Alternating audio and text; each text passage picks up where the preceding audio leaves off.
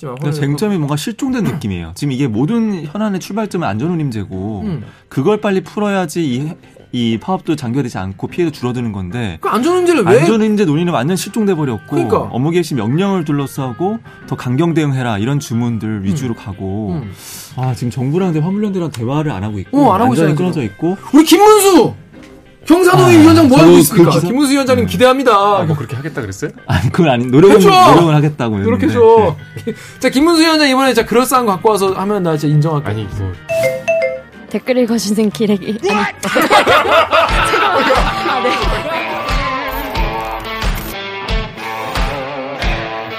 아 댓글 읽어주는 기자들. 기레기 아닙니다. 지금 여러분은 본격 KBS 소통방송 댓글 읽어주는 기자들을 듣고 계십니다. 저희 구독자 여러분들 분 중에 그런 분들이 계십니다. 이게 댓글은 뭐 영상은 보시는데 이 알람 설정 안 하시는 분들 계세요. 그런 분들 뭐 많이 봐주셔 감사하긴 한데 기쁜데 슬프다. 뭐 그런 느낌? 음, 그러니까 구독도 하시는 건데 알람 설정까지 눌러주시면 또 최초 공개 놓쳤다. 왜 나한테는 최초 공개 알람이 안 오냐? 왜 나에겐 라이브 알람이 안 오냐? 이런 분들 매번 있어. 왜 벌써 시작했나요? 왜 저에게는 알람이 안 오죠? 알람 설정을 언제나 언제나 오, 뭐 오게 설정하는 게 있어요. 그걸로 해주시면 되겠습니다.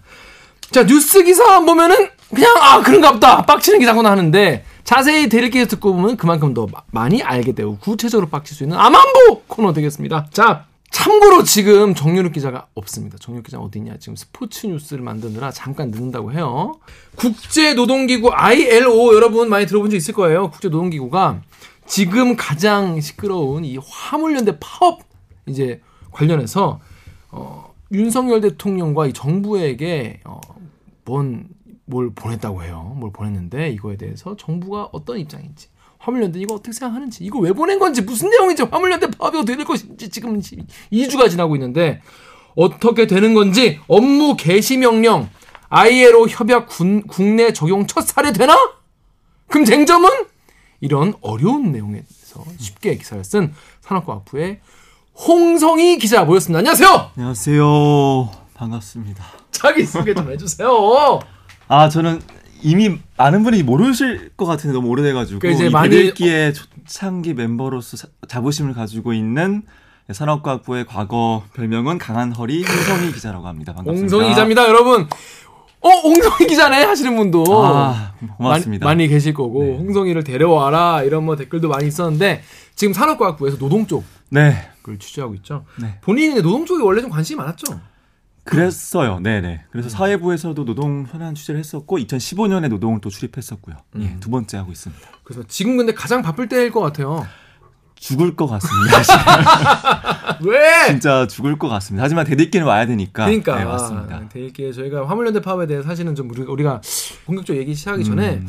많은 분들이 약간 좀 어, 감정적으로 안 좋게 보시는 분도 많이 음. 계시는 것 같고 또 아 근데 이거 필요한 거 아니냐라고 생각하는 분도 많이 계실 것 같고 약간 이거는 정치 성향과는 좀 관계없이 화물연대 파업이 본인에게 좀 끼치는 영향 같은 것도 많이 있을 것 같고 해서 음. 많이 좀 의견이 많이 다르실 것 같아요. 현장에서 음. 어, 화물연대 분들 말고 음. 민간인 분들 아닌 분들의 의견도 좀 들어본 적 있어요? 그럴 시간이 없었어요. 그럴 시간이 예, 없어요. 예. 그럼 주로 어떤 쪽을 취재합니까? 주로 정부랑 이제 노동조합 관계자. 그러니까 양측. 네, 그렇죠. 양측. 그것만 해도 양측이 워낙 공방을 아주 치열하게 매일같이 음. 주고받기 때문에 음. 그거 따라가기도 바빠서 사실은 그렇구나. 예. 그 저희는 이제 댓글 읽어주는 기자들이다 보니까 이제 댓글 반응, 커뮤니티 음. 반응 이런 거를 많이 수집을 해봤으니까 네네. 한번 보시고 아 내가 이쪽 양쪽을 취재한 동안 이런 얘기했구나라는 음. 걸좀 아, 네. 좀 참고하시면 좋을 것 같은데 일단 화물연대 파업에 대해서 의문 이게 파업이 맞냐? 음. 노동자 하는 게 파업 아닌가 이런 분들이 있어요. 일단 클리앙의 3G, 3G, 3G 이용자님이 화물연대 파업이 맞는가요? 법적으로 화물차 운전자들은 도급계약 꼼수를 이용해서 자, 자영업자다. 그래서 법적으로 파업이 아니지 않냐? 그냥 자영업자들이 단가가 안 맞으니까 안 한다. 이런 말이 맞지 않는가라고 하는데 일단 파업하는 이유 일단 파업인지 아닌지 이거에 대해서 사실 법적으로 좀 얘기가 있죠. 네, 맞아요. 중요한 쟁점이긴 한데요. 음. 이제 화물 노동자들의 법적 지위가 음. 뭐냐 음. 했을 때 파업이라는 거는 노동조합법에 근거한 권리거든요. 그쵸. 쟁의권이라고 하는. 음. 근데 그 노동, 조합법에 적용을 받는 사람을 노동조합법상 이제 노동자라고 음. 하고요. 음. 화물차 기사에 대해서 음. 노동조합법상 노동자라고 어, 판결을 내린 판례가 있, 있 어요 예, 어. 있기도 하고 물론 이제 개별 사례죠. 음. 개별 화물차 기자들의 이제 소송이지만 음. 법원에서 왜 이렇게 인정을 해주냐면 음. 그러니까 단결해서 자신들의 뭐 근로 조건이든 노동 조건이든 처우든 이런 걸 단결해서 요구할 필요성이 있는 집단이 있잖아 우리 사회에요. 그렇죠. 그러니까 대등한 관계면은 음, 음. 양자가 대등한 관계면 그런 권리를 보장해 줄 필요가 없는데. 그렇죠. 예를 들어서 뭐뭐 뭐, 그렇죠. 뭐 삼성과 현대가 싸운다. 어, 어. 뭐 대등한 관계니까 그렇죠, 그렇죠. 누가 한쪽에게 집단적으로 쟁의권을 행사할 만한 권리를 보장해 줄 필요가 없는데 음. 헌법상 이런 쟁의권을 보장해 줄 필요가 있는 집단들 있잖아요. 음, 그런 사람들을 노동조합법상 근로자라고 인정을 해 주거든요. 음. 근데 이제 화물차 기사는 해당이 된다는 판례도 있고 음. 현장에서 실질적으로 예, 노동조합 활동을 해왔기도 하고요. 또또 하나는 이제 이 화물연대가 공공운수 노조 산하의 한 본부거든요, 사실은. 화물연대 음. 자체가 노동조합이 아니라 음. 공공운수 노조라고 하는 노조의 한 본부인데 음. 언론 노조 밑에 KBS 본부가 있듯이 음. 근데 이 공공운수 노조라는 명칭을 사용하는 것도 사실은 노동조합법상 노동조합으로 인정이 돼야지만 노동조합 명칭을 쓸 수 있거든요. 음. 근데 공공운수 노조는 일단 설립 인가를 받아서 정부로부터 노동조합 명칭을 쓰고 있어요. 음. 여기에 가입해서 화물연대 본부에 속해 있으니까 음. 역시 또 어, 그런 형식상으로도 노동조합법상 노동자라고 볼 수 있는 거고요. 예. 그러니까 이게 많은 분들이 이게 자기들 편한 대로 갖다 쓴다 이런 이제. 근데 동시에 이게 자영업자라고 볼 수도 있어요. 네. 그러니까 이게 노동자법상 노동자라 함이 음. 자영업자가 아니야 그걸 아. 부정하는 건 아니고 음. 둘이 모순되는 개념은 아닌 거죠, 사실은. 음, 두 가지를 네네. 다 가지고 있다. 네, 자영업자로서 회사에 속해서 종속적으로 일하지 않잖아. 이 사람들은 자유롭게 음, 그렇죠, 어느 정도 그렇죠. 일하잖아요. 그렇죠. 그런 측면은 자영업자의 측면이 있는 것이고, 음. 다만 집단적으로 쟁의권을 행사해서 권리를 요구할 필요성이 있다는 점에서 음. 역시 노동자업부상 노동자로도 인정이 되고 있는 거고요. 그게 모, 모순되는 건 아닙니다. 음, 음. 자영 노동자라는 표현을 써요. 자영 노동자. 자양 노동자. 자영 노동자. 자영 노동자. 예. 그 우리가 이제 노동자면 이제 그, 그 공장에 있는 사람만 떠올리는 네. 어떤 그런 이제 편협한 생각이 있으니까.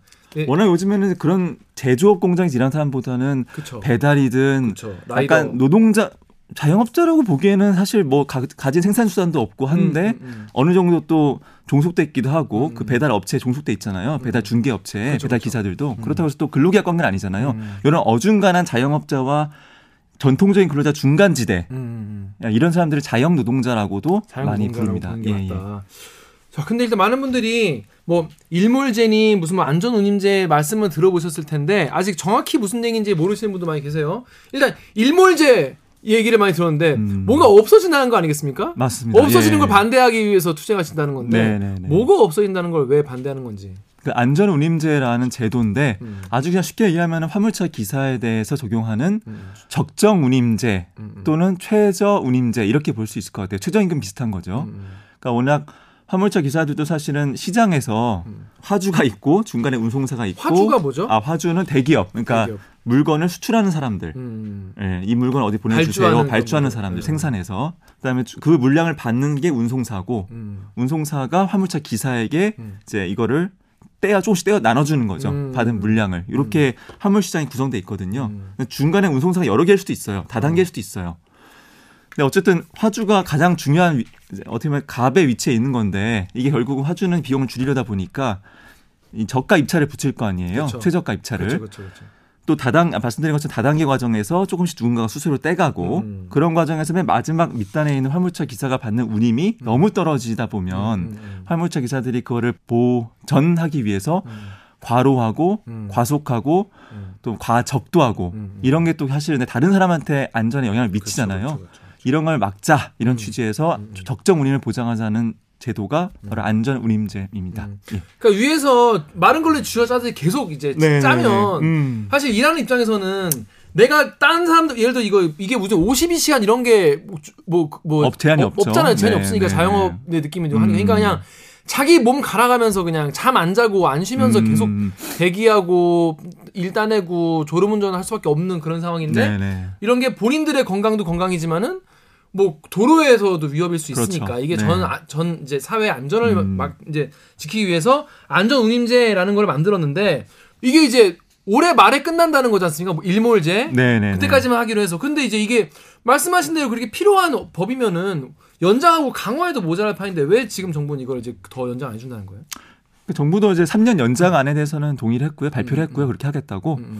근데 이제 이거를 뭐 어, 상시화, 그러니까 일몰제를 아예 없애서 음. 3년은 또 한시 연장인 거잖아요. 음. 한시 연장이 아니라 아예 일몰제를 없애서 상시화하는 거는 이 제도 효과가 좀 불분명하다 아직은 음. 제도의 효과가 물론 제도의 목적은 아까 말씀대로 그런 건데 실제 그런 효과가 나느냐 이 음. 부분은 좀 더 시간을 두고 어, 연구를 해봐야지만 음, 음. 어, 제 상시화 또는 확대를 할 수 있다. 그러니까 이런 그게 참 어려운 게이 음. 사회과학은 이 사회 실험 실험 그렇죠, 맞아요, 할수 맞아요. 없으니까 맞아요. 네. 이것 때문에 뭐 사고가 줄었는지 실제로 음. 아니면 이거에서 그냥 꿀만 빨고 사실은 더 개판치는지 이걸 사실 정확히 밝힐 수 있는 이런 그렇죠. 게 없으니까 네네. 그 정부에서 나오는 그 용역 그 연구 결과를 가지고도 정부와 화물연대가 서로에게 이제 이렇게 유리한 이제 이야기만 서로 이제 음. 하다 보니까 이게 서로 합의가 안 되는 거지 않습니까? 유리한 부분을 강조하다 보니까 그렇죠. 음, 음, 예, 예. 그럼 이거 추가적으로 뭘 논의하는 것도 뭐 하기로 했다가 안 하기로 하고 뭐, 뭐 그, 그런 과정이 있었다면서요? 아 6월에 총파업을 했었잖아요. 그쵸, 그쵸. 8일간 했었는데 음.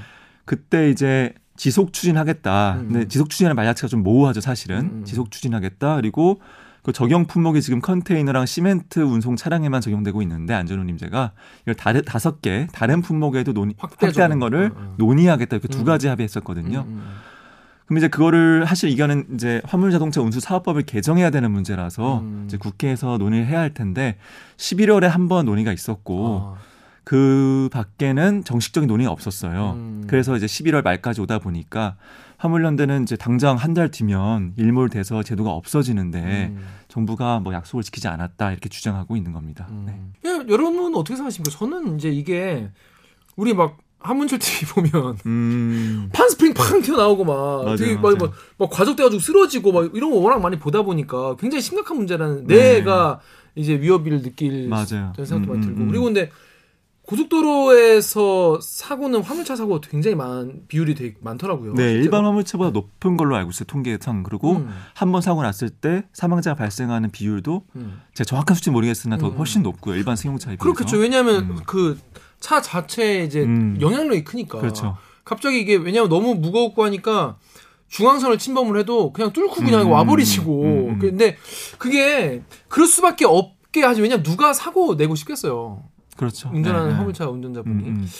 누가 화, 그래서 이제 그런 걸 이제 제도적으로 그렇지 않게 뭐, 뭐 외국의 선진 사례 같은 것 좀좀 갖다가 해, 하면 좋을 것 같은데 이게 모르겠어요. 저제 생각에는 그런 게 이게 이걸로 저, 반영되지 않았다고 해서 이거가 필요 없다라고 생각하는 것보다 계속 사고가 계속 있다면은 좀 더 추가적으로 계속 뭔가 운전을 좀 덜하게 만드는 그러니까 음. 뭔가 그런 그런 아무리 자영업이라고 하더라도 음. 그런 걸 오히려 좀 대안을 계속 논의를 했었어야 되는 것 같은데 지금 3년 동안 시간 3년 정도 진행한 거잖아요. 네. 그동안 너무 이렇게 놓고 있는 게 아니었나 그런 음. 생각도 들고 뭔가 확실히 국회 여야 갈등이 되게 그러니까. 극심하잖아요. 네. 그게 사실 국회 상임위 국토교통위원회에서 네. 먼저 논의를 해야지만 그러니까. 본회의까지 가는 건데 국토위가 사실은 예산안 처리 문제부터 그렇죠. 뭐 이상민 장관 해임안 처리부터 여러 가지로 맞다. 네. 맞다 그거 아예 국회 자체가 여야 경색돼 있으니까 상임위도 작동이 잘 안 되는 거죠. 국회가 지금. 이거 할 음. 틈이 없었다 이 말이요 네. 그동안. 자 그런데 그럴 수 있다 말이야. 그럴 수 있어. 그럴 수 있죠. 여러분 모든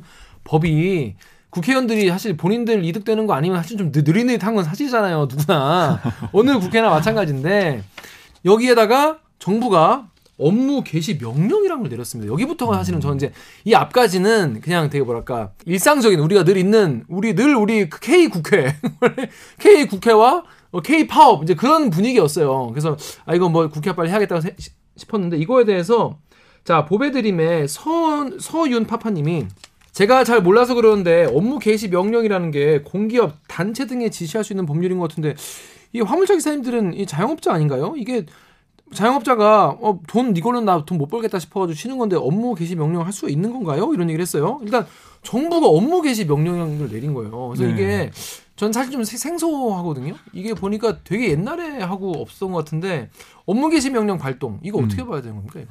일단 이거 한번 법령을 읽어드릴까요? 화물자동차 운주사업법이고요. 14조의 어, 업무 개시 명령이라고 되어 있는데 발동 요건이 결국 핵심이잖아요. 음. 어쩔 때 쓸 수 있느냐. 음. 발동 요건이 이제 어, 화물 운송을 거부해서 집단으로 음. 화물 운송에 커다란 지장을 주어 음. 국가 경제에 매우 심각한 위기를 초래하거나 음. 초래할 우려가 있다고 인정할 만한 상당한 이유가 있으면 이제 개시할 수 있다 이렇게 돼 음. 있고요. 음. 사실 조건이 좀 까다롭죠. 음. 뭐 국가 경제 심각한 우려, 심각한 위기, 음. 그다음에 뭐 화물 운송에 커다란 지장 이런 여러 가지 좀 추상적인 용어들이 발동 요건으로 돼 있는 건데 2003년도에도 사실 노무현 정부 때 어, 저기 화물연대가 한 해에 두 차례 파업을 했었거든요. 음. 그두 번째 파업 이후에 음. 노무현 정부에서 음. 이런 제도의 필요성 이 음, 음. 있다가 사실 정부가 좀 추진한 음. 한 거고요. 그다음에 그 당시에 국회 회의를 보니까 정부가 좀 주도적으로 추진해서 만들었고. 근데 사실 이런 법들이 좀 애매한 게 어디까지를 뭐 이게 짐, 위기라고 봐야 되고 어디까지를 뭐 경제에 큰 그렇죠. 이거라고 봐야 되는지 아니 법률에 좀 써놓으면 좋은데 뭐 음. 뭐몇 퍼센트 이것 때문에 피해가 뭐 몇 퍼센트가 났다거나 뭐 이런 게 있으면 좋은데 사실 그냥 자의적으로 판단하는 거 아니겠습니까? 저도 그래서 이거를 법학 교수님하고 뭐 이렇게 한 서너 명한테 여쭤봤어요. 어. 이 발동 요건을 위헌 소지가 있는 거냐. 음, 음. 아니 교수님들도 사실은 조금 성향에 따라 다 달라요. 그치. 네. 음, 음, 어떤 분은 이 정도 문구는 음, 이, 아니, 이걸 더 구체할 수는 없다. 어. 어. 이걸 어. 더 어떻게 법률 법이, 문구로 어, 어. 구체하기는 쉽지 않다. 그리고 이 정도 문구가 있는 다른 법 조항도 뭐 있다. 비싸다. 이 정도 추상성은 이런 음. 주장하는 분도 계시고 음, 음. 또 다른 교수님은 음. 너무 추상적이다. 음. 최소한 발동 요건에 대해서 음. 뭐 시행령으로 규정한다 이런 하위 규정을 둔다는 규정을 넣어서 하위 규정에다가 뭐 A 뭐 하나 둘 몇 가지 이런 이런 이런 이런 지표를 반영해서 고려하여 판단한다. 최소한 이런 음. 요건을 음. 넣어야 한다. 이렇게 음. 말씀하시는 분도 계시고. 전 개인적으로 네. 두 번째 교수님 말씀에 좀 더, 어. 앞에 분 너무, 그러면 정부 반대로잖아. 아니, 사실 업무 개시 명령이라는 게 되게 노동자 입장에서 굉장히 포괄적으로 느낄 수 있잖아요. 그렇죠. 정부가. 네. 아니, 내가 지금 이, 이, 이, 상태로는 내가 일을 못 하겠다는데, 음. 왜 이거를 나한테 이걸 시키나. 그러면 애초에 그러면 우리가 이렇게 하지 않고, 않도록 정부와 국회가 뭐 법안을 제대로 만들든지 그것도 안 해놓고, 그거에 3년 동안 이 법 안에서 우리 살아왔는데 이게 그냥 끝나면 땡으로 그럼 우리는 그럼 다시 옛날로 돌아가라는 건지 답답하실 것 같아요 노동자 입장에서는. 그래 맞습니다. 그래서 뭐 많은 노조에서는 강하게 음, 주장하죠. 음. 이거 많은 정부의 자의적 판단에 의해서 어 이제 발동되는 것이다. 음. 사실상 음. 법률은 있지만 게다가 음. 교수님들이 그 말씀을 많이 하시더라고요. 이게 어길 시의 명령을 형사처벌을 받잖아요. 그렇죠. 이게 어길 시 빡세더라고. 3년 이하의 징역에 처할 수 있는 걸로 알고 있는데 그러니까 이게 형사처벌이 없다면은 음. 그나마 요건이 조금 더 완화돼서 들어갈 수가 있겠지만 그치, 그치. 형사처벌한다는 거는 국가가 음. 뭐 죄형 법정주의에 의해서 음. 음. 기본권을 제한하더라도 음. 아주 엄격하게 제한할 음. 수 있다. 엄격한 요건으로 제한할 수 그러네, 있는데 네, 그, 지금의 조항은 형사 죄형 법정주의에 비춰봤을 때 다, 다소 어, 위헌 소지도 있다 이렇게 말씀하시는 교수님도 있습니다. 이게 되게 네. 오랜만에 지금 뭐 굉장히 오랜만에 지금 발동된 거라서 사실 처음. 많이 아, 처음. 국내에선 처음으로. 아, 국내는 처음. 네네네. 이게 발동된 거다 보니까 사실 좀 연구가 덜 되는 것 같긴 한데 방금 말씀하신 것처럼 이게 형사처벌까지 이어지는 거라면 우리가 전 뭐 법 잘 뭐 잘법 음. 알못이지만은 형사처벌 같은 경우에는 그렇지 아니할 가능성을 굉장히 많이 배제해야 음. 딱 그거 형사 처벌 쪽으로 가는 거 아니겠습니까? 구형을 하고 그렇죠. 그렇죠. 네, 형사 처벌 같은 게더 심하잖아요. 그런. 네, 네. 근데 그런 여지. 근데 이거는 굉장히 그냥 국가에서 처, 가라고 했는데 예를 들어 이번에도 뭐 몇 명한테 몇, 명령서가 날라갔는데 이거 송달돼 가지고 받아는 상태에서 안 하면은 요건이 바로 성립돼 버리는 거니까 되게 바로 징역형은 아니고 음. 어, 1차는 이제 운행 정지 내리고 음, 그러니까. 2차 거부하면 자격 자격 취소를 하고 네. 세 번째 이제 면허 그렇죠. 면허 네. 취소도 하고. 네네. 근데 면허 취소하는 거 사실 뭐 이분들 뭐 생계를 생계... 그냥 어, 끊으라는 거잖아요. 그렇죠. 그런 거죠. 아니 뭐 전시도 아니고 국가가 이럴 수 있나 음. 싶은 약간 그런 생각이 좀 드네요. 아무튼 그런 법이 있고 그 법에 근거해서 했는데 실제로 굉장히 피해가 많이 발생한 건 맞죠. 보니까 무슨 뭐 뭐몇 조, 막 3조 막 이런 얘기 네, 나오던데. 3조가 지금까지 좀 집계된 물론 이제 기업들이나 뭐 좀뭐 음. 뭐 기업 관계자분들 어떻게 생각할지 모르지만 굉장히 좀 부풀려서 말씀하실 수도 있을 것 같아요. 왜냐하면 자기들 이게, 이게 빨리 끝나야 되니까 음. 그런 입장일 것 같긴 한데 그래도 뭔가 뭐 지표가 어떻게 나와 있나요? 제일 중요한 거는 이제 그 이렇게 표현하거든요. 그 출하 차질로 인한 피해라고 표현하는데 출하를 출하. 못해서 예, 예, 그러니까 평균적으로 이제 실어서 네, 나가는 예, 양이 있는데 운송이 안 되니까 못 나간 거잖아요. 음. 쌓여 있는 거잖아요. 그쵸, 그쵸. 그거를 이제 출하 차질로 표현해서 음. 그걸 피해로 집계하는 게 있고 음.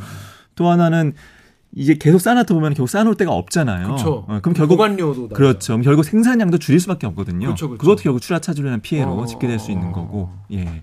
근데 이거 약간 좀 보이지 않는 피해라고 한다면 중소기업 같은 경우는 요런 이제 사실 거래 관계라는 게 중소기업 입장에서 되게 중요하잖아요. 거래 하나 관계. 예, 뭐 납품처에서 그렇죠, 그렇죠. 쉽게 뭐 제때 납품이 안 되면 거래를 끊을 수도 있는 약간 의뢰 위치에 있잖아요. 음, 그쵸. 그래서 그런 것 어려움을 호소하는 음. 이 거래 관계 끊길 수 있다는 위기감을 느끼고 있는 음. 이제 중소기업 관계자분들도 계십니다. 아니 네. 기름이 없, 없잖아 지금 주유소에 기름이 이제 음, 그런 부분도 있죠. 떨어진다면서 그 지- 기- 지금 기름 많이 넣, 미리 넣어 놓으려고 지금 많은 분들 가시고 음, 그러시는데 이 기름 같은 경우는 군 차량으로 아. 어, 많이 긴급 수송을 하고 있는 것 같긴 해요. 음. 그래서 시멘트처럼 막 어, 평시에 5%까지 떨어지는 지금 시멘트 가장 심각한 상황. 과, 어, 그랬다가 지금 많이 회복됐죠. 회복됐어요. 거의 평시 가깝게 회복되고 있는데 음. 어, 그렇게까지 위기 상황은 가지 않는 걸로 음, 보입니다. 네, 음, 기름. 같은 경우는.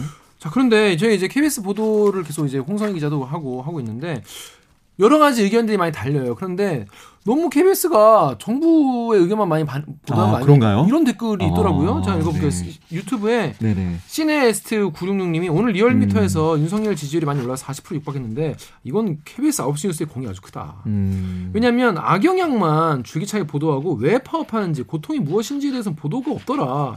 너무 일방적으로 정부 편에서 뉴스 만들었다는 이런 지적이 있는데 이분이 뭐 어떤 특별 리포트를 뭐 집어서 말씀하신 거 아니에요? 전반적인 그냥 음. 느낌이신가 봐요. 근데 네네. 보도 이런 걸 사실 만들 때 굉장히 그 양쪽 입장 을 음. 다 넣으려고 사실 굉장히 노력을 할 것 같은데 특히 홍성희 기자 같은 경우에는 근데 진짜 이렇게 볼 수 있다고 봐요. 근데 진짜 어. 어. 려 어려운 문제더라고요. 이게 노사 노동문을 출입해 보니까 음, 그 법이. 노사 문제 같은 경우는 선악 문제가 아니고 음. 정책 문제고 약, 이익- 또 이해관계가 다른 거고 정말 다루기 어렵더라고요. 사실 음. 뉴스로 이게 참 딜레마인 것 같아요. 음, 피해가 발생하잖아요. 음. 파업을 하면 당연히 그쵸, 파업이란 것이 원래 그거 어려운 거. 노조법상 정의에 음. 정상적인 영업을 방해하는 행위라고 돼 있으니까 그렇죠. 피해를 방- 끼치는 예, 게 피해를 파업이 원래. 끼치는 게 파업이라고 법에 정의돼 있습니다. 합법적인 파업에 네, 네. 당연한 거긴 한데 벌어진 현상이니까 저희는 보도를 하는 건데 음. 뭐 출하량이 줄었다거나 시멘트 운송이 차질이 있다거나 이런 것들.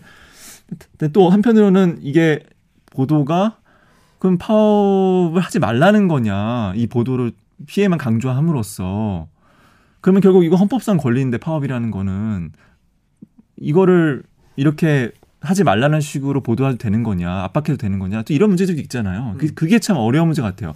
뉴스는 벌어지는 일을 보도하는 건데 음. 그 보도의 효과가 사실 또 한편으로는 기본권을 마치 음. 행사를 자제하라고 음. 촉구하는 듯한 메시지를 느껴질 수 있잖아요. 그런 게 참 다 담기가 어려울 것 같긴 한데 그러면 예. 이제 왜 이런 파업이 발생했고 화물 음. 노동자들이 왜 이렇게 할 수밖에 없었는지 그분들의 입장에 대해서도 보도를 하긴 했죠. 네, 했는데 좀 적극적으로 더 노력을 할 필요도 있는 것 같아요. 음, 네, 음, 음, 네. 그렇구나. 네. 아니 왜냐하면 이게 음, 음. 어, 특히 화물 기사 분들 같은 경우에는 본인들이 졸음운전 할 음. 수밖에 없고 과적하시게 되고 이런 게 우리들 그러니까 일반 음. 사- 시민들의 안전까지 위협을 하는 그런 거고 지금 이게 전 사실 이게 뭐 이런 댓글 있어요 네이버에 HSCH님이 이렇게 나라 경제 어리, 어지럽히는 자들한테는 반드시 처벌해야 된다고. 윤정, 음. 윤석열 정부에서 이거 못, 못 잡으면 대한민국 파탄으로 간다. 이번에는 꼭 버정머리 고쳐라. 라고 하는데, 윤석열 정부 같은 경우에는 이번 파업을 어떻게 보고 있는지, 전 이런 발언들을 보면서 약간 전 음. 눈을, 의- 귀를, 눈과 귀를 의심했는데, 일단 이상민 행안부 장관이 11월 28일에 재난안전 기본법상 물류체계 마비가 사회 재난이다. 그래서 코로나19나 이태원 참사 같이 사회적 재난으로 분류해서 단계적으로 조치해야 한다. 이렇게 얘기했고 윤석열 대통령은 12월 4일에 지금 이 시점에 정부가 해야 할 일은 범죄로부터 국민을 지켜내는 것이라고 했어요. 범죄 취급을 한 거죠. 그리고 12월 5일에는 이게 좀 유명한 멘트인데 참모들과 회의에서 윤석열 대통령이 이 집단 운송 거부 사태 가지고 핵 북한의 핵 위협과 마찬가지라고 말을 했다고 해요.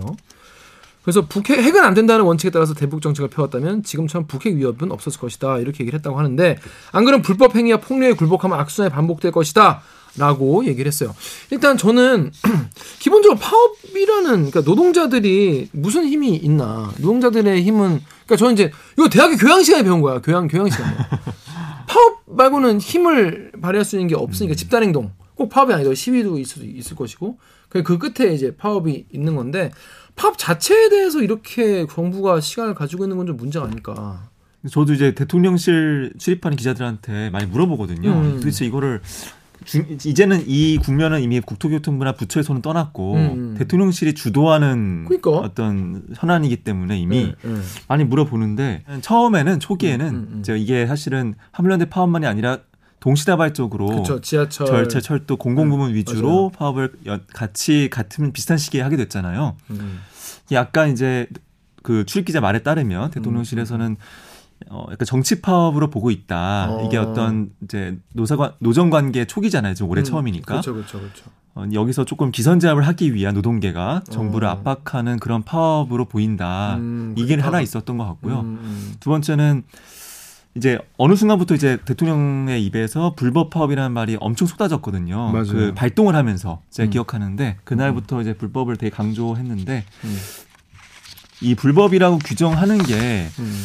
대통령실 내부에서도 이런 강한 대응, 강경 대응 이런 것들이 국민들한테 지지를 받고 있다고 판단을 하는 것 같아요. 음. 그래서 이제 그, 그 발동 이후에 비슷한 취지의 강경 발언이 계속 나오거든요. 음, 네네 그런 그렇죠. 게 아닌가 두 가지 판단을 하고 있는 것 같습니다. 네. 이 보면 음. 근데 신기한 게 윤석열 대통령이 예전에 이런 본인이 그런 말씀하셨거든요.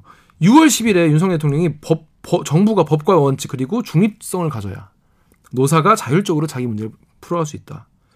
정부가 개입해서 여론 따라가서 너무 노사 문제에 깊게 개입하면 노사 간에 원만하게 문제를 풀 수 있는 역량과 환경이 전혀 축적되지 않는다 이 말이요. 그래서 그동안에 정부가 입장을 내고 개입을 하는 게 결국 노사 관계와 문화를 형성하는데 과연 바람직했는지 의문이 많다. 이렇게 본인이 말씀하셨거든요. 근데 갑자기 요즘에 확 기조가 세게 말씀을 하시니까 뭐가 어느 윤석열이 맞는 윤석열인지 알기가 힘든. 근데 이러다 보니까 이제 그 스텝을 이제 발걸음을 맞추느라 그런지 모르겠는데 음. 원희룡 국토교통부 장관도 민주노통에 대해서 조직적 집단 힘을 가지고 대화와 정상적 거래가 아닌 위력과 협박을 사용하면 이게 폭력이고 조직적 폭력을 줄여서 조, 조폭이라고 부르는 것이다. 이렇게 얘기했고 또 성일종 국민의힘 정책위원장은 이게 조선노동당 이중대가 아니냐 민주노총 홈페이지에 뭐 올린 글에 대해서 그리고 권성동 비대위원장 같은 경우에도 민주노총 파업이 종북 투쟁이다 이런 얘기를 하는데 파업에 대해서 그러니까 기본적으로 그러면 이제 이게 불법 파업이라는 그 근거는 뭐예요? 저 되게 그게 궁금했었거든요. 어, 궁금해. 그러니까 그래서 어. 사실 처음에는 국토교통부에 물어봤더니 왜냐면 이제 정부 합동 브리핑 문안에 집단 불법 집단 운송법 이렇게 표현이 등장했어요. 음, 음, 음, 음. 발동한 날, 음, 음. 발동 전까지는 불법이 안 붙었었거든요. 그래서 국토교통부의 이제 이 운송 거부, 집단적인 운송 거부가 자체가 불법이냐. 국토부 관계자는 그때 아니라고 했거든요. 왜냐하면 지금까지도 사실 공, 6월달 파업할 때도 집단 운송 거부 자체에 대해서 당연히 이제 중단을 촉구했지만 그게 자체가 불법이야라고 어디 보도자료도 쓴 적이 없어요. 다만 이제 다른 사람한테 쇠구슬을 쏘거나 음, 음, 아 그러니까 그렇죠. 이런 건 당연히 범죄죠. 음. 그리고 뭐 다른 사람 이렇게 가, 가, 협박한다거나 음. 파업에 참여하라고 음. 이런 건 당연히 범죄지만 음. 자발적인 운송 거부, 집단적인 운송 거부도 불법이냐 좀 아리소 소리 잘 이해가 안 되더라고요. 처음에는 국토교통부에서 아니라고 했었거든요. 그래서 또 대통령실도 사실은 물어봤어요. 제가 물어본 건 아니고 이제 대통령실 출입 기자를 통해서 그때 이제 불법적 요소가 있다고 그날 설명을 했었거든요. 음. 근데 명확하게 몇 조 몇 항 어떻게 위반이야 이렇게는 설명을 안 했었고 음. 그래서 사실은 아 조금 이제 그냥 어, 어 어떻게 보면 약간 국민에게 호소하기 위해서 음. 불법이라는 용어를 좀 법률적으로 쓰지 않고 아니 법률가 출신이잖아요 검사 출신이야 국민을 볼모로 잡는다 뭐 경제를 뭐 이렇게 뒤흔든다 이런 측면에서 약간 느슨하게 설명한 게 아닌가라고 생각을 했었는데 네. 그 다음에 언론에서 많이 이제 비판이 있었잖아요. 음. 뭐가 불법이냐 그러니까, 어. 물어봤더니 뭐 명확하지 않다. 어, 어. 저 말고도 이제 다른 언론에서도 그런 기사가 음, 나왔었거든요. 음, 음. 그러니까 최근에 이런 표현이 등장하더라고요. 공정위원회가 음. 지금 시장에서 기업들 감시하는 음. 그 조직이잖아요. 정부 기구잖아요. 근데 화물연대에 대해서 사실 지금 계속 조사 시도하고 있거든요. 조사 방침 밝혔고 음. 음뭐 노조를 조사한다고 공정거래가 좀 낯선데 어, 어. 이제 거기서 등장하는 게 담합행위라는 말이 이제 등장이 시작했어요. 담합. 음, 어. 이제 이 집단 우선 거부는 담합행위다. 어. 어, 이런 표현이 등장하면서 음. 이제 불법성을 설명하는 이제 정부 관계자들의 멘트가 기사에 조금씩 나오더라고요. 어. 그래서 보니까 이제 공정거래위원회에서 공정거래법을 적용할 수밖에 없으니까 그렇죠, 그렇죠. 화물연대가 소속돼 있는 화물차 기사들이 사업자다. 일단 음, 음, 음. 사업자니까 사업자들이 모인 단체니까 음. 화물연대는 사업자 단체다. 음. 사업자 단체는 종정거래법의 규율 대상이거든요. 음. 적용할 수 있다. 첫 번째. 그럼 어떤 행위를 적용할 거냐? 사업자 단체가 소속 사업자에게 운송 중단을 강요하는 거. 어, 어 내가 사업자 단체인데 어. 그래서 뭐 의사협회인데 어. 의사협회가 의사 회원한테 음. 너 이날 휴지내 음. 이렇게 하는 거 있잖아요. 어. 실제로 이 당시 의사협회 사건이 똑같이 적용됐었거든요. 음. 운송거래위원회에서 음. 음. 사업자 단체 규제할 때 음. 그렇게 된다면 이 운송 거부가 불법이 될 수 있는 것이죠. 음. 이게 만약 그런 음. 화물연대의 어떤 불이익을 암시하면서 강제하는 거였다, 강요하는 거였다면 이제 운송 거부가 뭐 불법으로 규율할 수도 있는 거겠죠. 물론 입증을 해야겠지만 그런 식의 지금 조사를 어. 지금 시도하고 있거든요. 순서가 좀 바뀐 거 아니야? 아니 불법이라고 미리 질러놓고 근거를 만드는 것 같은데? 아니 뭐 단정한 건 아니고 불법이라고 조사를 뭐? 하겠다. 어, 어 아, 불법 파업은 엄단하겠다 네. 이렇게 말해놓고. 아 예, 예. 그러니까 그건 순서가 바뀐 것 같은데? 아무튼 공정이 잘. 뭐 근거가 있, 으니까 하시겠지만 이게 사실 음. 법이라는 게 사실 이렇게 어, 화물차 이제 기사님들 같이 뭔가 모호한 위치에 있는 음. 뭐 자영업자 성격도 있고 노동자 어. 성격도 있고 그래서 음. 이런 경우에는 되게 좀 갖다 붙이기가 좋을 것 같긴 한데 어떻게 그걸 확전을 어디까지 시키실지 모르겠는데 근데 음. 우리가 또 짚고 넘어가야 될 게 이번 화, 화물랜드 파업 같은 경우에는 어, 화물차 기사님들이 되게 힘들게 뭐 운송하시는 거 누가 모르겠어요. 졸음운전 하시고 그게 무슨 그래도 그걸 어떻게든 막아보자라고 한게 이번에 그 안전운송법인 거고 취지인 거고. 근데 쇠곳을 막 쏘, 쏜게 나오고 음. 또 이렇게 참여하지 않는 다른 음. 분들한테 막 플랜카드 걸어서 뭐라고 음, 하고 협박을 하는 협박하고 실제로 막 이렇게 막긴 몽 둥이 같은 걸로 음. 쫓아오시고 이런 음. 그리고 이제 거기다 최근에 도박 하셔가지고 백, 판돈 100만 원 넘는 도박 하셔가지고 또 그것도 아, 기사를 제목만 봤습니다. 어, 아. 그 파업하시면서 이제 음. 도박을 하셨는데 그 돈을 또 시원하게 또 100, 110몇만 원을 또 걸고 하셨디야. 음. 그리고 잡혔어요. 그래서 경제지들이 신나서 음. 그래서 이게 우리나라 파업은 좀 여론전이 중요하거든요. 그렇죠. 서영민 기자 여기 없지만 설명제 나온 적 있나요? 어, 있죠. 아. 네, 네. 아, 아침에 라디오 했는데 그런 표현을 쓰더라고요. 여론에 구애하는 거다 결국 이 음. 싸움은 어. 누가 더 구애를 여론에 잘 할 것이냐 음, 음, 음. 그런 측면에서 볼 수도 있죠 사실. 완전 네. 이건 패배야 이렇게 음. 되면 그게 물론 운전하시는 분들이 좀 거, 뭐 거친 우리 이제 노동자분들 노동자분들 파업하시면 이제 좀 그중에 당연히 거친 분도 계시지 않겠습니까? 근데 그분들이 한 명 두 명의 일탈이나 음. 좀 오버 액션 같은 게 언론으로 인해서 침소봉대가 되면서 전체 화물연대 파업의 취지를 그 파업의 취지를 다 이렇게 좀 퇴색시키는 그런 게 계속 나오고 있거든요. 음. 그리고 이제 몇몇 언론은 노골적으로 이제 그 재벌이나 정부 편을 들면서 그런 것들을 되게 크게 보도를 하면서 사실 좀 이미지가 좀 안 좋아진 건 사실이긴 해요. 음. 지금 이, 최근에. 우리나라 국민들은 음. 아무리 이 취지에 대해서 공, 음. 감하고 노동자 편을 아, 좀 들어야지 싶다가도 그런 식으로 선 넘는 행위를 하면은 내가 이 사람들을 지지하는 것 자체에 대해서 약간 좀 음. 마음이 동하지 않을 수 있으니까. 근데 그런 거를 또 우리나라 언론들이 또 일부는 또 굉장히 침소봉대하면서 막 이런 불법 파업, 이런 불법을 자행하는 나쁜 어 좌빨 빨갱이 뭐 이런 이런 식으로 하는 걸 즐기기 때문에 이런 빌미를 참 주시지 않는 게 슬기롭고 지혜로운 파업 생활인데 그걸 잘 그렇게 못 하시는 게 너무 아쉽다 이런 생각이 들더라고요. 그런데 ILO. 아, 이거 리포트 할 때마다 몇 번씩 다시 읽어요. ILO. ILO, ILO 이거를. ILO. 예, ILO. ILO. 는 이게 리포트 할 때 몇 번을 다시 읽어요. 입에 안 붙지. 아, 예. International Labor Organization. 아시죠? 국제 노동 기구 아니겠습니까?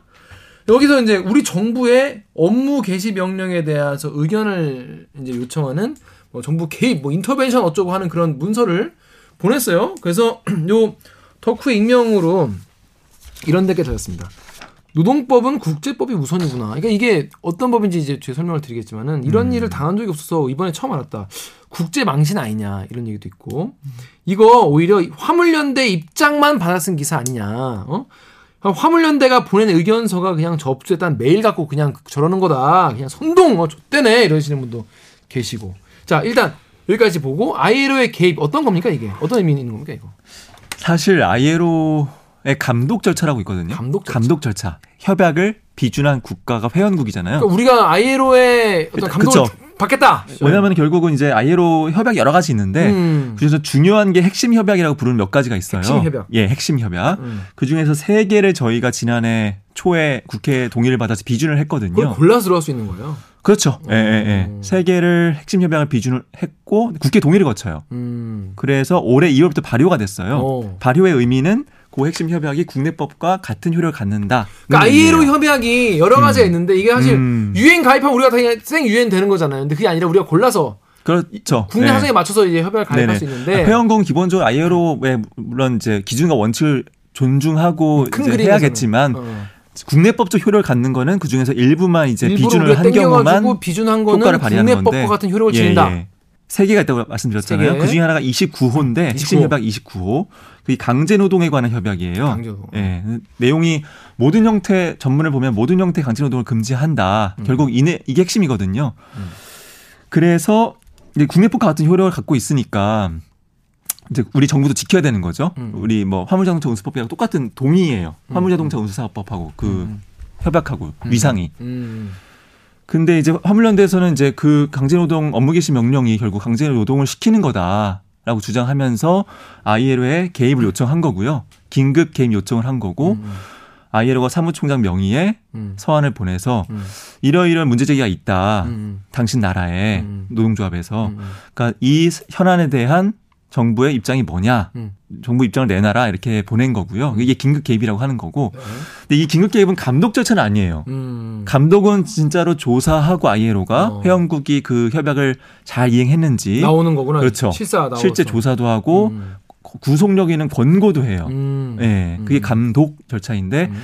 이 긴급 개입은 일단 네 감독 절차는 아니다. 그 전 그전 예. 단계인가요 그러면? 뭐 선은 없어요 사실. 음. 꼭 이렇게 연결된 그 관계에 있는 건 아닌데 그래서 결국 다음 절차는 이제 음. 서한을 이제 입장을 요구했으니까 이에로가 음. 우리 정부가 지금 준비하고 있거든요. 네. 관계부처 협의를 통해서 이 업무 개시 명령이 당연히 강제노동이 아니라고 주장하겠죠. 그렇죠, 그렇죠. 어, 그런 근거들을 음. 담아서 한 두 달 정도 걸릴 거라고 하는데. 두 달이나? 네. 그럼 다 끝나고 하겠네. 그렇죠. 사실 이번 파업에 직접적인 어, 떤 영향을. 네, 영향을 미치기는 좀 한계가 있다. 음. 네. 그래서 이제 ILO가 개입했다고 하니까 또 댓글창에 ILO 이 음. 빨갱이 새끼들 ILO가 니네가 뭔데 어? 음. 정부 근데 그 질문에 대해서 좀 진짜 설명해 주고 싶어요. 어. ILO가 도대체 뭐냐? 걔는 어. 뭔데 도대체 우리 정부한테 이렇게 이래라 저래라 하냐? 음. 근데 ILO가 이것도 노사정 기구예요. 노사정. 잘 모르시는 분들은 이거 노동자 기구 아니야? 이럴 어, 수 있는데. 네, 그러니까 그렇게 그런 데가 되게 네, 많았어요. ILO는 노사정 기구에서 축소판이에요. 거기에 정부 파견도 가고 각 음, 나라에서 음. 경영진 경영계도 파견을 보내요 아이로에 어. 노동조합도 당연히 보내고 어. 그래서 의사결정 자체가 어. 그 노사정으로 구성된 위원회에서 하는 거고요. 의견을 조회를 좀 해달라는 건데 음. 이거에 대해서 댓글 반응이 되게 재밌어가지고 음. 요거를 갖고. 그러니까 이게 뭐 내정 간섭 아니냐 막 이런 댓글도 많이 달렸단 말이에요. 그러니까 맞아. 이거 근데 우리가 선진국이 됐고 이제 국제적 위상이 많이 올라갔잖아요. 음. 10, 10위권 이상의 어떤 선진국이 됐잖아요. 우리도 약간 근데 이 국제법에 대해서 뭔 소리야 이렇게 어. 볼 수준이 우리가 아닌 것 같아요. 저는 음, 이제는 음, 음. 이제는 우리가 국제법 존중하고 음, 음. 그 의미도 정확히 좀 아, 어느 정도 알고 있어야 된다. 아까 말씀드렸잖아요. 국내법 같은 효력을 갖고 있다고. 그쵸, 그쵸. 그래서 이 말이 이제 재판에 갔을 때 그 국제 협약을 근거로 나의 어떤 뭐, 뭐, 주장을 제기할 수도 있는 거예요. 그렇죠. 그게 만약 우리가 네, 네. 협약이 국내법으로 그렇게 발효될 수 있는 그런 법이라면 국제법이라면 발효된 법이라면 이, 네, 이거 이번 강제노동 금지 협약처럼 그래서 약간 이런 음. 게 재밌었습니다. 다키 개드립의 다키스트 던전님이 한국이 강제징용 국가이기 때문에 일본에게 강제징용 배상을 요구할 자격이 없다 이런 주장으로서 근거가 ILO의 어떤 판단이었다는 거예요. 그때는 오히려 반대였다는 거지. 그때는 오히려 반노동적이라고 막 그때는 ILO를 엄청 깠었거든요. 그런데 이들 중 많은 이들이 시간이 흐르자 화물연대 파업에 대한 ILO의 개입은 국제 빨갱이 내정 간섭으로 취집 하는 것 자체가 우리 편할 음. 대로 ILO를 예, 판단을 파, 생각하는 거 아니냐. 이게 국제 빨갱이 내정 간섭 이런 게 아니라는 거죠. 사실 기본적으로 ILO는 기본적으로. 네. 유엔 산하 기구고. 유엔 산하 기구. 네네 ILO도.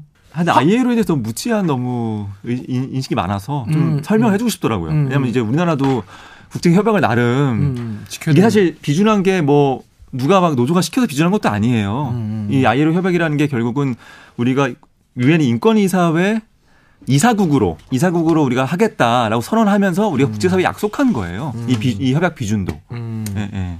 아니 요새 화가 많이 나 있더라고. 왜? 아, 어? 왜요, 뭐야? 아주 이, 이, 이 화물연대 파업 보도를 갖고서 화가 많이 나 있더라고. 왜요? 왜, 왜, 어떤 부분이 좀 문제라고 좀. 아니, 뭐, 일부 보도는, 어. 뭐, 아까 말씀드린 것처럼 너무, 그러니까, 마, 만약 이제 정부에서 이 집단 우선 거부에 대해서 불법이라 규정한다면 음. 좀 언론이라면 좀 따져 보기도 하고 음, 그치. 아니, 마, 아니 최소, 최소한 근거는 좀 고민을 해 볼 필요가 있는데 너무 이제 그런 어떤 냉철한 분석 없이 음. 어떤 자사 음. 어떤 스탠스에 따라서 일방적으로 매도하는 게 너무 저는 우리 사회에 음. 또 좋지 않은 영향 또 이 파업을 장기전으로 오히려 만드는 것 같아서 그런 것들 하나하나가 모여서 음.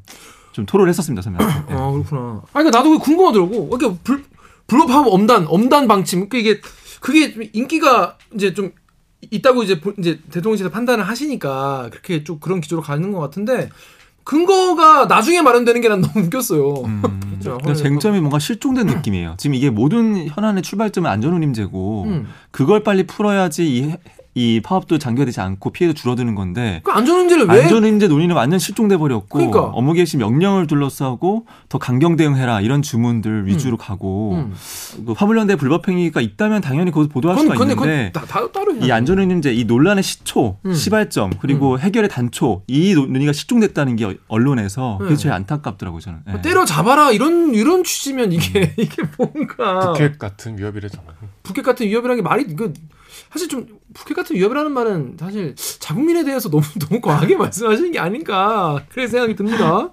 어떻게 그렇게 얘기할 수가 있죠? 북핵은 우리 다 죽, 죽는 거잖아. 제가 댓글 읽어볼까요? 네, 클리앙의 로봇돌이님 어딥니까? 아, 16 클리앙의. 로봇돌이님이 이제 곧 43살이 되는데요. ILO에서 아, 한국 정부에 이렇게 의견 요청한 게 처음으로 느껴질 정도로 이례적이다. 이게 처음인가요? 무슨 일인가? 아, 처음 아닙니다. 처음은 네네. 아니고. 전에도 파업할 때 네. 이런 일이 있었습니다. 뭐 국제 기구들도 유심히 보고 있는 한국 정부의 국정 운영이다. 쪽팔리면 바이든이면 난리면이면. 나 다음 댓글도 페이스북에 김필성님이 뉴스가 일부 나오고 있는데 왜 정치권이 조용한지 모르겠습니다만 지금 화물연대 파업권은 심각한 문제다. ILO 긴급 개입이란 말은 국제기구가 이 문제에 직접 개입한다는 뜻입니다. 이렇게 되면 일단 국내법보다 ILO, 규정이 먼저 적용됩니다. 이게 진짜 중요합니다. 업무 개시 명령 등의 법적 근거가 사라지고 이 문제를 국제기구에서 직접 문제를 삼는다는 뜻이기 때문입니다. 여기서 끝나는 게 아닙니다. 제가 퍼온 것처럼 노동권 침해는 지금 비관세 장벽으로 사용되고 있습니다. ILO 조약도 한 EU FTA의 전제 조건이기 때문에 이루어졌습니다. 지금 상황이 미국이나 EU에 대한 수출이 문제가 될 수 있다는 말입니다. 지금 화물연대 파업 문제는 국제 통상 문제로 번지고 있습니다. 대책을 마련해야 합니다. 어, 되게 깊이 있는 되게 똑똑하신. 똑똑하신 분이네요. 제가 이 뭐 댓글의 일부는 사실이 아니라고 제가 말씀 아까 음, 어. 앞서 드렸던 것 어. 같긴 해요. 네네네. 어, 뭐가 뭐가 하신 아니죠? 아, 그러니까 국내법보다 ILO 규정이 먼저 적용된다는 말이나 음. ILO 협약이나 국내법과 동일한 위상을 갖고 있는 거를 우리 대법원은 판단하고 있기 때문에 음. 뭐가 우선이라기 보기는 어렵다. 음, 같은 예, 같은 예. 이상이다. 말 그대로 어떻게 보면 업무 개시 명령이란 제도하고 음. 이 강제노동 금지란 협약하고 약간 오히려 이제 충돌하고 있어. 어, 있다고 충- 봐야겠죠. 음. 뭐가 앞선다기보다는 음. 그 비슷 같은 위상을 갖고 있는 법적 효력을 갖고 있는 규정이 충돌하고 있는 양상이라 볼 수 있고. 네네. 제가 잘 몰라서 그러는데 안전운임제를 왜 그 연장을 음. 뭐 이렇게 그러니까 쭉 하는 거를 왜 왜 안 안 해주겠다는 거예요? 그리고 이거를 다양한 그 화물 쪽으로 그 확대하는 걸 왜 싫어하는 거예요? 이유가 있는 거예요? 나는 그러니까 일단 다 하면 좋을 것 같은데. 연장에 대해서는 3년 연장은 정부도 입장이 음, 음, 3년 연장하겠다는 입장이고요. 음, 음, 근데 이제 품목 확대 부분에 대해서는 음. 핵심적인 건 아까 말씀드린 것처럼 이 제도의 효과가 그러니까 진짜 교통사고가 주- 확 줄고 뭐 과적, 과속 확 줄고 음. 이런 효과가 분명치 는 않다. 음, 음, 음. 그러니까 제도 확대를 하는 게좀 그렇다는 게 첫 번째고 두 번째는 다른 품목들이 이제 위험물이라고 해서 그 아까 말한 기름 네. 그리고 곡물 음. 이런 것들이거든요. 자동차. 음, 요 부분은 좀 논란이 있어요. 근데 어쨌든 요런 것들에 대해서는 규격화해서 음. 이게 지금 안전운임제가 되게 보면 고시 내용을 보면 진짜 복잡하거든요. 음, 그렇겠죠. 부산에서 서울까지 키로당 얼마 이렇게 측정이 돼요. 아. 컨테이너 몇 톤짜리 컨테이너는 키로당 얼마씩 해서 아주 깨알같이 원가를 계산해 놨거든요. 음. 그게 좀 기술적으로 어렵다라고 하는 말도 국토부는 하고 있습니다. 음. 예. 최- 최근에 그 시사인의 기자님도 같이 화물 그 연- 화물차 운전하신 분이랑 같이 이제 며칠 동안 같이 지내면서 그 실상을 이제 보신 분들 그분이 쓴 기사도 보고 그랬는데 너무 처참하 너무 힘든 상황에서 거의 뭐 자, 정지하는 시간이 거의 없을 정도로 일을 하시던데 뭐 그래서 돈 많이 벌어가지 않냐 이렇게 뭐 얘기하면 할말 없습니다만 뭐 그렇게 많이 벌어간 것도 아닌데 그 일평균 업무 시간을 보면 컨테이너는 이제 13.4시간이고요. 하루에? 일평균, 일평균. 네, 이건 뭐 운전을 하는 거예요? 노조의 조사가 아니고 음. 아 이거는 이제 운행 시간 플러스 이제 대기 시간 대기 또는 시간. 이렇게 시간. 짐을 실는 시- 상차, 상하차. 상하차 시간 포함해서? 그렇죠. 음. 다 일이죠 이게 당연히. 이런 거에 대해서 국가가 이제 뭔가 서로 이해할 수 있는 그런 거 이렇게 만들어가는 게 맞는 것 같은데 이거에 대해서 그걸 지금까지 협약을 안 해놓다가 일몰제에서 지금 닥, 막상 닥쳐가지고 노동자들이 그럼 이거 어떡하냐? 우리 이거 확대해달라. 쭉 하게 해달라고 하니까 이거에 대해서 업무 정리 명령을 딱 내려버리고 그거에 대해서 푸켓 같은 위협이라고 하니까 좀 그, 너무 그게 또 그렇게 인기가 또 정부의 정, 정부의 지지율에 또 이렇게 인기가 있다는 그런 것 때문에 또 신나서 하신다는 얘기들이 좀 씁쓸하네요. 저는 좀 개인적으로.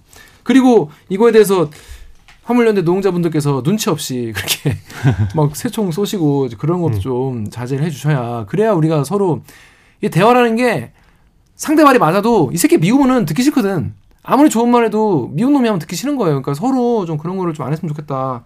그런 생각이 드네요. 아 지금 정부랑 화물연대랑 대화를 안 하고 있고 어, 안 하고 있어요. 끊어져 있고 우리 김문수 경사노위 아, 위원장 뭐 하고 있습니까? 그 기사 보고 정말 그 소식을 듣고 정말 깜짝 놀랐습니다. 네, 네. 어떤 소식이죠? 아, 그 화물연대 이봉주 위원장이 김문수 경사노위 위원장을 만났거든요. 네. 사실 김문수 위원장은 될 때 임명될 때 노동계에서 정말 극렬하게 비판을 하고 노사정 대화는 이제 다 끝났다. 정부가 아무 대화 의지가 없다 할 정도로 왜냐면 뭐, 워낙 민주 발언을 그렇죠. 북 한의 지령을 받는다고 그러신 분이잖아요.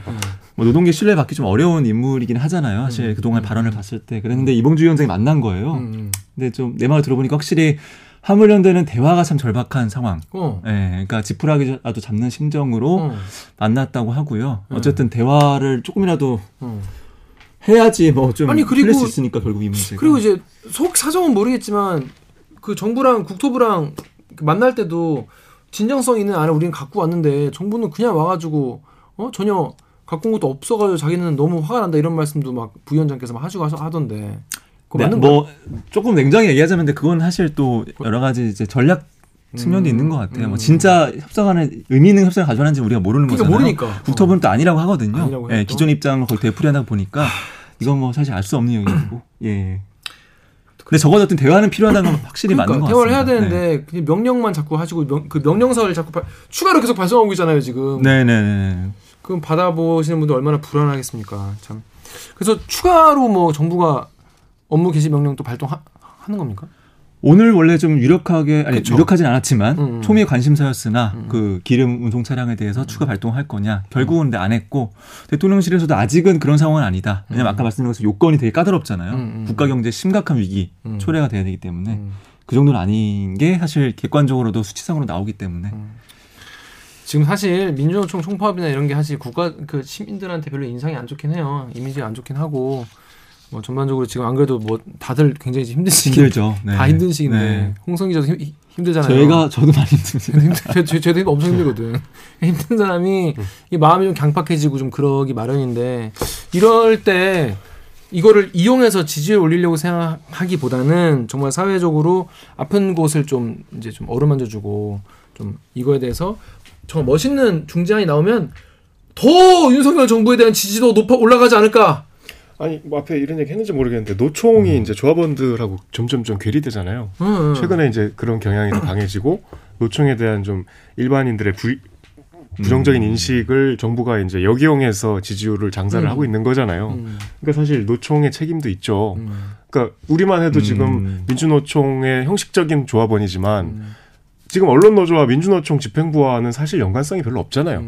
근데 이제 어, 언론 노조를 공격할 때 민주노총 산하란 공격을 많이 하잖아요. 왜냐하면 그러면 부정적인 인식이 생기니까. 음, 그걸 더 덮을 수 있으니까. 네. 근데 그렇게 된 민주노총 집행부의 책임도 있죠. 음. 이렇게까지 조합원들의 어떤 이해관계에 도움이 못 된 거잖아요. 거꾸로 음. 계속 지금 정치적으로 악용되고 있는 빌미를 준 거는 전 민주노총이 반성해야 된다고 봐요. 음. 음. 자, 그 가운데에서 참 취재를 하는 홍성희 기자. 허리 거기서도 허리네. 거기서 허리 역할을 하고 음. 있는데 아무튼 음. 오늘 되게 오랜만에 출연했는데 아, 아, 어땠습니까? 아 그래도 음. 어느 정도 하고 싶은 얘기들 꼭 알려 말씀드리고 음. 싶은 얘기들 알리고 음. 싶은 얘기를 할 수 있었던 것 같아요. 음. 네, 오늘 아침 라디오는 좀 아쉬웠는데 사실은 너무 짧아가지고 네. 확실히 김기아 선배가 아주 정확한 예리한 중요한 질문을 해주셔가지고 상호 네. 칭찬해 주십시오. 아쉬워 라디오는.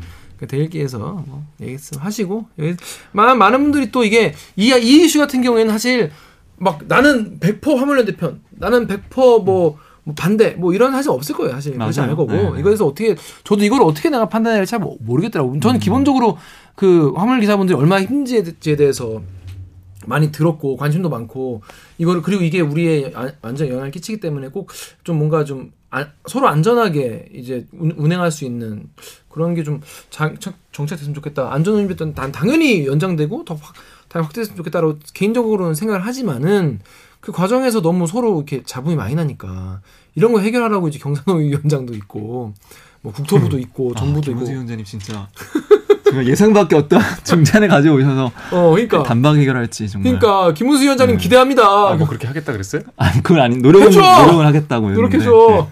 자 김문수 위원장 이번에 자 그럴싸한 거 갖고 와서 하면 나 진짜 인정할게. 아니 뭐 윤석열 대통령도 이제 이거 가지고 이제 본인 지지율 올렸다고 했는데 너무 좋아하지 마시고 이걸 가지고 잘 해결하라는 국민들의 이 뜻이니까 잘 받아왔으면 좋겠습니다. 아무튼 홍성희 씨 오랜만에 나와서 고생 많았습니다. 아유 고맙습니다. 고맙습니다. 다음에 또 그럴싸한 아이템 또 주제하면 또 네.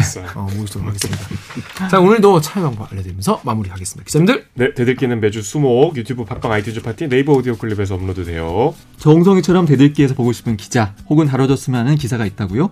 방송 관련 의견은 인스타그램, 유튜브, 팟빵 계정에 댓글을 남겨주세요. 오늘 영상 구조할 꼭 눌러주세요. KBS 뉴스 좋았어. 좋소. 또 만나요. 안녕.